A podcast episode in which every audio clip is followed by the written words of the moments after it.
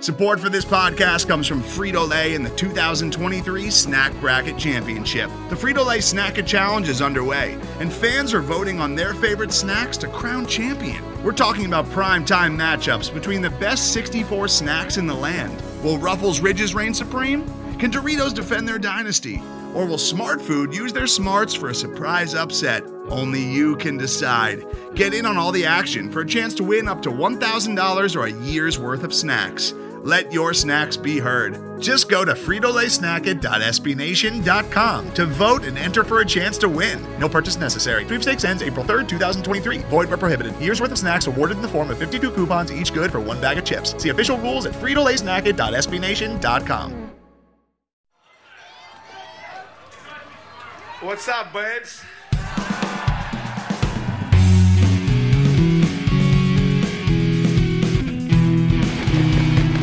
Either this end hit along the wall, puck to the left point, kept in by Orpik, down in front, a shot, and they score! And it's Devante Smith Pelly on a save at the left point. DSP saving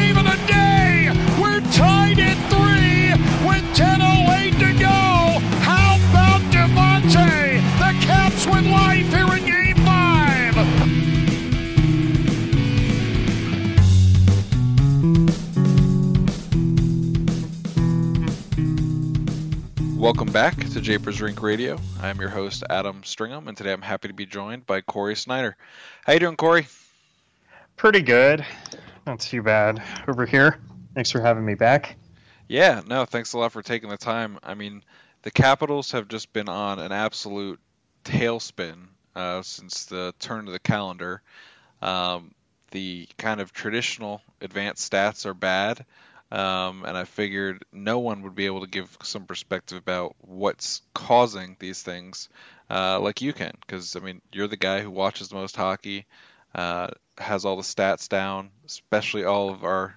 I mean, microstats is kind of an outdated term, but it's still the one I use. We talk about zone entries and stuff like that. So, thanks for lending your uh, expertise to the show. Yeah, well, I wish I wish I was here on more positive circumstances, but it's always it's always nice to kind of break down like the root of the problem. Yeah, and there certainly is a lot to kind of diagnose with the Capitals. I mean, through kind of up until the new year, they were about a 70 uh, percentage. They were getting about 70 percent of all available points. Now they're getting about 40 percent. Their expected goals percentage went from about 54 in all situations down to sub 49. I mean, the the stats just go on and on and on. Um, but what are you seeing with the Capitals? I mean, is this a zone entry thing? Is it all special teams? Like, what's going on? Well, to put it bluntly, their offense just kind of totally sucks right now. It's just very anemic, very robotic. They depend a lot on deflections or two or three two or three things going right in the offensive zone or on the breakout to really create anything. And it's just a hard way to get by, especially especially when like your fourth line is your best line and you've been rotating just kind of a cast of mediocre players throughout the rest of the lineup, aside from the top line, obvi- aside from Ovechkin, Kuznetsov, obviously.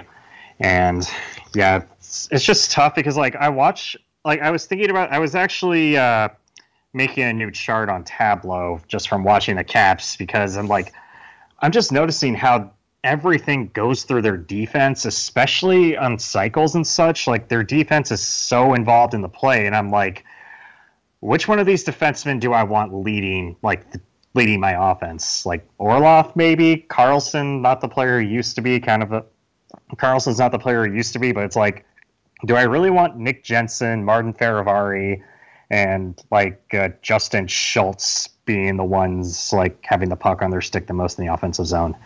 And the answer is probably no. And I feel like that's kind of creating a drag on just their overall offense and has sort of a trickle down effect because then you're not scoring enough goals. The the rest of your players kind of have to cheat a little bit or press a little bit, and you start getting leaky at the other end, and it's just creating kind of just a trickle down effect of just completely mediocre hockey right now, to put it bluntly.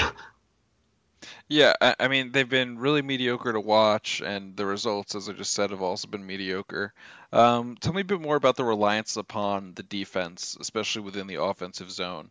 I mean, I remember a few years ago, I think it was Ryan Stimson's work about kind of those passes back to the point and how, um, you know, I think it was the shooting percentage or something like that after a pass back to the point was about 1% on that direct shot. Or maybe that was after a D to D pass. I mean, is this what the Capitals are doing? Is it a lot of D to D stuff, low to high? Like, what are we talking about here? It's, uh, um, I don't have the uh, exact numbers in front of me, and like how often they rely on low to high offense, but they do they do that a lot. It's not necessarily like a direct low to high play. Like the pass is directly to the point are low percentage shots, but most of the time you're not really hoping to.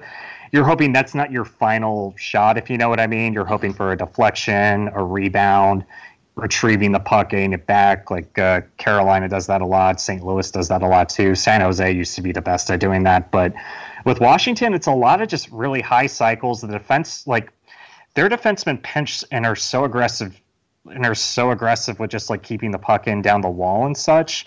But the problem is, is that they're the ones getting the puck in the most dangerous spots. So it's like they're not necessarily reverting to they're not necessarily revert, reverting to zero point shots. It's that they're getting the puck into like decent places, like along the wall or, an angle or a place where they can create a rebound. But the problem is, it's like Trevor Van Riemsdyk or somebody that's not exactly the best shooter on the team getting it or shooting the puck.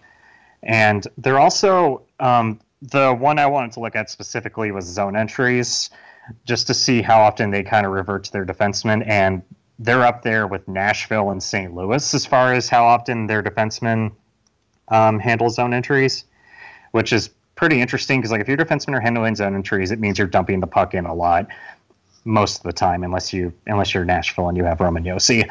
So you have kind of just a very bare bones, basic type of off basic type of offense that they're running, and there's just a cap on it when you don't have there's a cap on it when you don't have like the elite talent to break it up to kind of back it up. And for years they could back it up because Ovechkin and Kuznetsov and Backstrom could kind of be that game breakers that they needed and sort of just like break structure wide open when they need to. And this year, Kuznetsov's done it. I I think so. Ovechkin's having a really good season, goal scoring wise, but like Backstrom's been out of the lineup, Oshie's been out of the lineup a lot, and really, like it seems like the only line that does well in this setup is the is the Nic Dowd line which like it's fine, but you're only going to win your fourth line matchups when that happens, and that's not going to really work long term. Yeah, you're right. It's you can't optimize your play style for you know your fourth line, even if the Capitals do kind of deploy that line uh, much more than that. Um, obviously, that that appears to be the favorite line of the coaching staff. That is for sure. Um, when we kind of talk about guys that I mean used to bear a lot of the offensive load, especially in terms of zone entries. I mean, Ovechkin. Uh, I mean, if I'm remembering correctly, I mean, I think he used to be responsible for almost 50% of the entries when he was on the ice. Is, is, he a lesser role now as he gets older? I mean, he's he's not he doesn't quite have the same speed that he had in the past. Um, I mean, you talked about Kuznetsov, but uh, I mean, even those guys haven't been as dominant recently, uh, being this last uh, two months now. Um, and when I talk about Ovechkin at the 50%, I'm talking years and years and years ago. But um, what have you seen really from those two guys, kind of at the beginning of the season versus now? Uh, they're picking their spots a lot more now, for lack of a better term. Like Ovechkin's not really Ovechkin's involved, not really involved as far as like uh, carrying the puck into the zone himself because the Caps like they're they revert to dump and chase a lot, and if a guy is carrying the puck in, it's usually Kuznetsov and Daniel Sprong does it too because there's a lot of shifts where he thinks he's Ovechkin in 2008, even though he's not that good. But the re- but the rest, it's like they're relying a lot. Unless it's Kuznetsov kind of doing it himself, the rest are just relying on small tap tap passing plays or dump or dumping the puck in to kind of create their offense through the neutral zone. And Ovechkin, he's he's doing a lot of he's doing a lot of the second, so he's kind of relying on his teammates to sort of create a favorable situa- favorable situation for him or act as a trailer, because like at this day and age, you kind of want Ovechkin to get lost in coverage. Instead of being like the guy leading the rush now because he's not he's not like that same power forward he used to be. But what's really different now is Oshie and I mean I, I there's a caveat here. They've both been injured, but like they, I think that's what they're missing the most of because Oshie and Backstrom were like the, they were their facilitators if they need if they needed somebody to break like a to break a one two two or something, because like they were very good at posting up, creating those quick passing plays for Ovechkin or even Kuznetsov to enter the zone. And right now it's like they don't have a lot. They like they've been hurt. They've been in a well. Backstrom's been ineffective when he's been in the lineup, and um, they a lot of the other guys that they used to rely on aren't really doing it. Like Lars Eller's not really doing it as much. Neither is Conor Sheary. So that's why I feel like the defensemen have been taking so much of the reins here because like it's an easy way to get a controlled entry. Just kind of have a quick breakout. I mean, have like a deliberate breakout in your own zone and then have the defenseman coming in late. He can kind of break structure a little bit. The problem is like they the problem is when they do that, the play just kind of dies in the offensive zone. And there just isn't like Connor McMichael had a good run uh, early in the season be, of being that guy like as the facilitator, but lately it just seems like teams have kind of figured it out and it's not uh, it's just yielding some poor results and just very anemic offensive play. Yeah, I mean it's just been inconsistent. Lot, I mean, very very rarely are we seeing sustained stretches of of persistent offense. Um, a lot of it seems to be kind of oriented upon almost broken plays. You know, in the neutral zone, maybe they'll have a a weird deflection that they're able to then take advantage of and get an odd man rush or um, a turnover from their opponents. I mean, they're almost playing. To me, it, it kind of reminds me of Dale Hunter hockey a little bit. It's just not. It's slow. It, it, the waters are all muddied up. I mean, do you think the Capitals are trying to play kind of a much more structured defensive game because they don't have faith in their goaltending, or, or, or, or what? Um, I, I mean, I would assume they just don't. They don't. They either don't trust the the defense they have, or they just. This is kind of what Laviolette did in Nashville. His his teams were super deliberate with pretty much everything they did. Like it's almost like a basketball setup if you watch uh, if you watch his old Nashville teams. A lot of set plays, a lot of design plays, but like three or four things had to go right for the puck to go into the net. So it was just a lot of restriction there. So I feel like it's just kind of it's kind of Laviolette taking what he did, what worked in Nashville, and applying it to what he has in Washington. But the problem is they don't have Roman Josi or Shea Weber or a lot of those guys or Subban. so I feel like that's part of it. There's also just the and the team's kind of the team sort of struggles with getting the puck back and retrieving it. Like if they're dumping the puck in, they're very good at getting to it first. It's just that when they have to disrupt a breakout, they don't really have a lot of guys who are good at just getting in the way or recovering a puck or recovering the puck to create anything. Because I feel like, or or at least at least in the games I've watched, I've watched about like 25 of their games. Like the play just kind of dies when they have if there's not a cycle.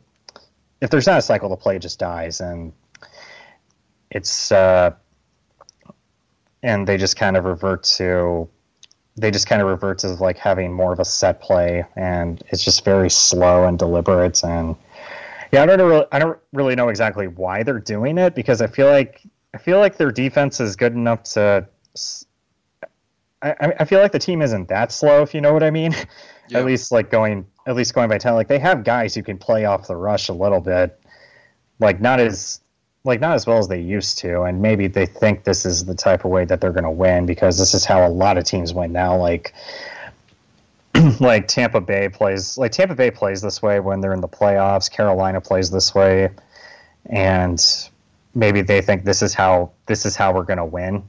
It, just having everything in front of you, just have everything in front of you, control offense that way, but it's just maybe the roster doesn't seem like it's that built for it yeah, I mean, I, I agree. I mean, the Capitals originally built this team to be a bit more of a thoroughbred, have more offense. You still have a good amount of those key pieces left. Kuznetsov, aging Ovechkin. Backstrom doesn't really have the wheels. Oshie is still, you know, he hounds the puck. Um, he's only been back for a little bit here in this most recent stretch. Um, it certainly has made his presence known, but um, I mean, unfortunately, what it kind of sounds like to me, Corey, is that there, there isn't really a is the Capitals aren't exactly one small change from from going back to being kind of that really successful team we saw to start the season. Um, you know, the, the, the, roster hasn't really changed. Uh, the, the Capitals haven't had a full healthy roster all year, but the results aren't there anymore. And, and I think Ovechkin and Kuznetsov just really were carrying the team offensively to start. As they've cooled down, the Capitals haven't really found anyone to step up and replace that offense. No, and and there was the hope that once everybody gets healthy, it was gonna that they were gonna uh, take the next step and kind of put themselves in with like Pittsburgh and Carolina, but really they've kind of they've kind of just gone downhill since January, and really ever since everybody got ever since Backstrom got healthy, which is kind of weird. Like it's not really what I expected or what anybody expected. But I don't really know what exactly is going to fix this unless you, unless like you hope this is kind of just a malaise and they're going to figure it out in March. But MacLellan's always been an aggressive GM, and he's probably going to probably going to make an interesting trade or two because that's kind of just what he does. Yeah, I'm curious. I mean, I I think of MacLellan being a uh, dra- a draft pick trader uh, in the uh, middle of the season, and then he will do um, you know his his big player swaps um, outside of uh, the regular season. Um, let's see here. There there is Corey. Is there any bright spot that you have for Capitals fans based upon what you've kind of watched recently? Well, they're not really in any danger of missing the playoffs unless Columbus goes on a tear, and I don't really have a good read on them at all. They're either great or terrible on the on a given night. But that's really, I mean, that's really the bright spot I have, I guess, because I mean, anything, I guess anything could happen in the playoffs, but we saw what happened against Boston last year, like when they're just up against a team that's overmatched. So it's kind of it's kind of tough because everything is just trending so downward, and like the the bright spots that I had, well, like um, when I was on early in the season, we talked a lot about what's gonna like what kind of keeps this team afloat despite the despite them being old and having de- decent but not great underlying numbers. And it was always Ovechkin, Kuznetsov, Backstrom, and there's always like this wave of players. There's always a wave of players that kind of come along and sort of keep the ship afloat. Like it was Burakovsky or Jakub Vrana, and I thought McMichael could have been that player, but he's kind of well, he's had a rough stretch along with the rest of the team, and he's been in the doghouse lately too. And like the only thing I can really think of is that I'm I've always been a big Anthony Mantha fan, like, and I don't know how much he's going to change this exactly, but I I do think he had a, he has a lot more to give than what he's shown so far in Washington. Yeah, uh, Mantha, he started so hot when the team acquired him. Uh, obviously, cooled down dramatically in the playoffs. at the post uh, a, a, lot, frankly, especially in those first few games where the Capitals really played Boston to about a standstill. All those games going to overtime, um, and then of course at the end of the series, they were, were lucky to just be where they were. So. Um, you know, unfortunately, it feels like it now is for the Caps. I mean, it was okay when Backstrom comes back. I mean, Granted, as you said, the team was doing pretty well until then. Okay, well, things will get better when Oshie's back. Oshie's been back now three games or so. Still not getting it done. I mean, so Mantha, maybe Mantha will be the guy that kind of finally gets this this uh, this ship back on the right course. Yeah, but like I said, it seems like the only ones that kind of thrive are the is the Nic Dowd line, and that's kind of an internal problem that they got to figure out because like even Eller's had a rough stretch. Eller's an interesting guy. I mean, he's he's getting up there in age, right? I mean, he's been on the Capitals for a long time now. Um, he was part of that dynamic scoring third line during the Stanley Cup run uh, with Brett Connolly uh, and Andre Burakovsky. Uh, I mean, what is mean, what's your take more specifically on Eller, or what have you seen from him lately? I mean, is he also just dumping the puck in a lot? I mean, where's the spark on that Capitals third line now for offense? Yeah, like Eller. I mean, Eller's always been like the jack of all trades forwards that I feel like every team needs. But lately, it's what he he got by last year by by just being an insanely good playmaker. Like he was really good at just getting the puck back, retrieving it, and just keeping a lot of sustained offense for Washington. But like this year, it's not as this year it's not as good. He's also kind of fallen into the the malaise that the rest of the team has. Like he's entering the zone with possession at the same rate as Conor Sheary and Joe Snively, which is not exactly a good place to be.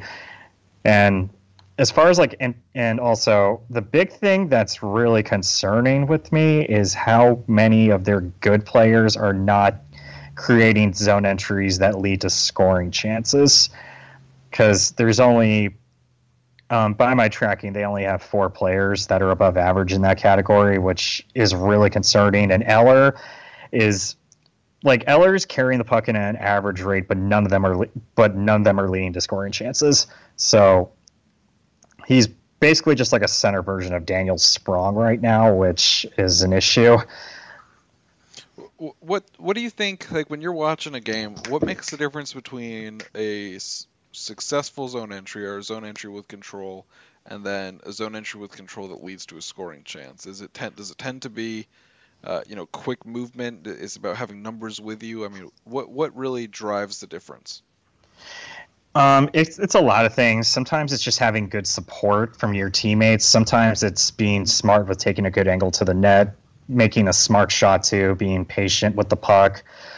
Or sometimes it's kind of taking into a cor- like noticing that nothing's open and just kind of posting up in a corner or chipping it to the to the corner or a teammate and kind of setting up a forecheck from there. Like it's this is something Carolina does a lot because like they're they're a huge dump and chase forecheck team, but when they do create an entry, a lot of times it's a lot of times there's nothing there. Just be a lot of times there's nothing there because they've been clearing the puck out of the zone so much.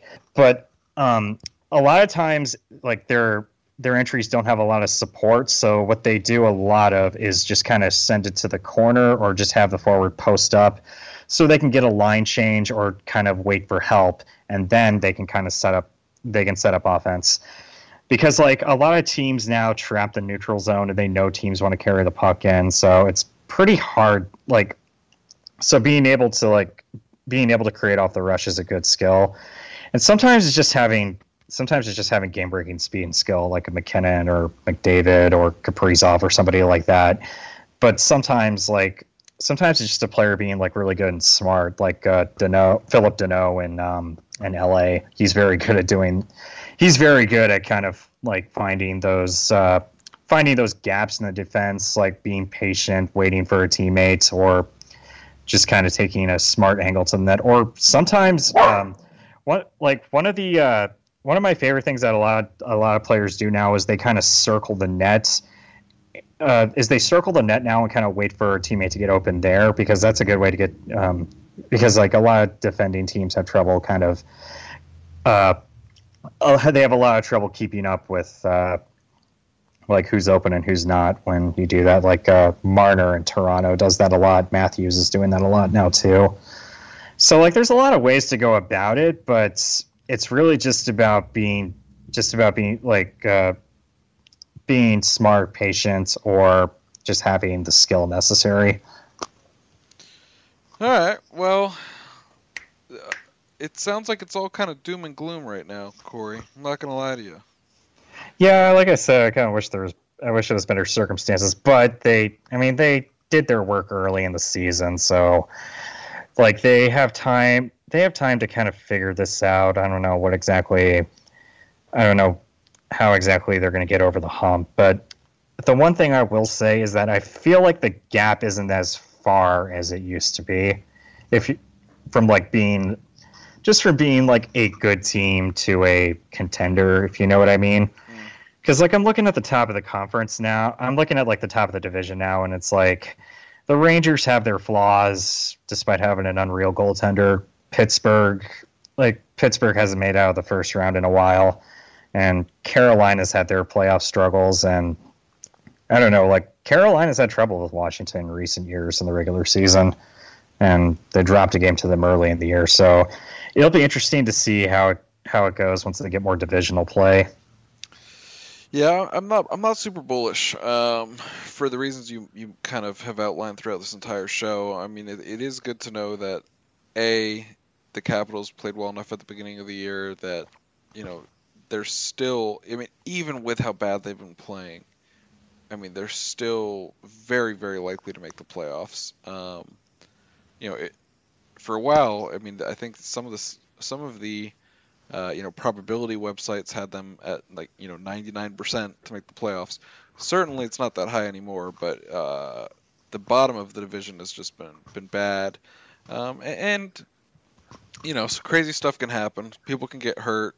All of a sudden, the Capitals kind of a bit of a hole, maybe to uh, you know get up in the division or or but the most important thing is really for them just to improve the way they've been playing. I mean, they they currently look like a very easy uh, first round out, at least to me. So, um, I, I, certainly would want to play them if I was anybody else in the East. So, yeah, I mean, really, unless they get hot in the last month of the year, which I mean, it does happen sometimes, but you never know.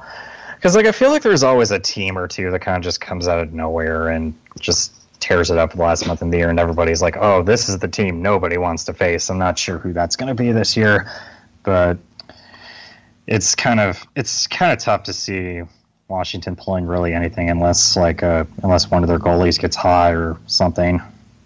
Well, uh, as JP likes to say, the Capitals right now have been riding the Samsonov roller coaster because uh, the guy's save percentage just goes up and down uh, like a roller coaster. So Corey, uh, I appreciate you bringing your expertise to the show. Why don't you tell our listeners kind of where they can find your work? I mean, if they want to check out some of these great stats that you track them uh, themselves, where, where should they go? Well, you can find all my stats on all3zones.com. Um, you can subscribe on Patreon, get access to everything. You get uh, my Tableau workbook, which has a bunch of a bunch of micro stats on every team, every player. Uh, a lot of people have told me they like kind of just lose lose hours of their day kind of sorting through this or just looking at all the uh, cool stats that are in there. You also get player cards and a whole bunch of other things that I'm adding to the site in the next uh, week or so. And you can find me on Twitter at Shutdown Line, and I write a column at McKeen's Hockey every once in a while. So I'm all over the place a little bit, but uh, that's where my general but that's where my general hub is. Well, I, I like to hear that you're all over the place. Hopefully, the Capitals will uh, start being all over the place as well, uh, with a bit more unpredictability in the offensive zone. Because, boy, oh boy, Corey, it's uh, it's been a long two months to watch the Washington Capitals. But thank you again so much for your time, and really appreciate having you on the show. Yeah, no problem. Hope uh, things are a little better next time I'm on. Yeah, I hope so. On behalf of myself and Corey Sznajder, thank you for listening to this episode of Japers Rink Radio. Without the ones like you, who work tirelessly to keep things running, everything would suddenly stop. Hospitals, factories, schools, and power plants, they all depend on you. No matter the weather, emergency, or time of day, you're the ones who get it done. At Grainger, we're here for you with professional grade industrial supplies. Count on real time product availability and fast delivery. Call clickgrainger.com or just stop by. Grainger for the ones who get it done.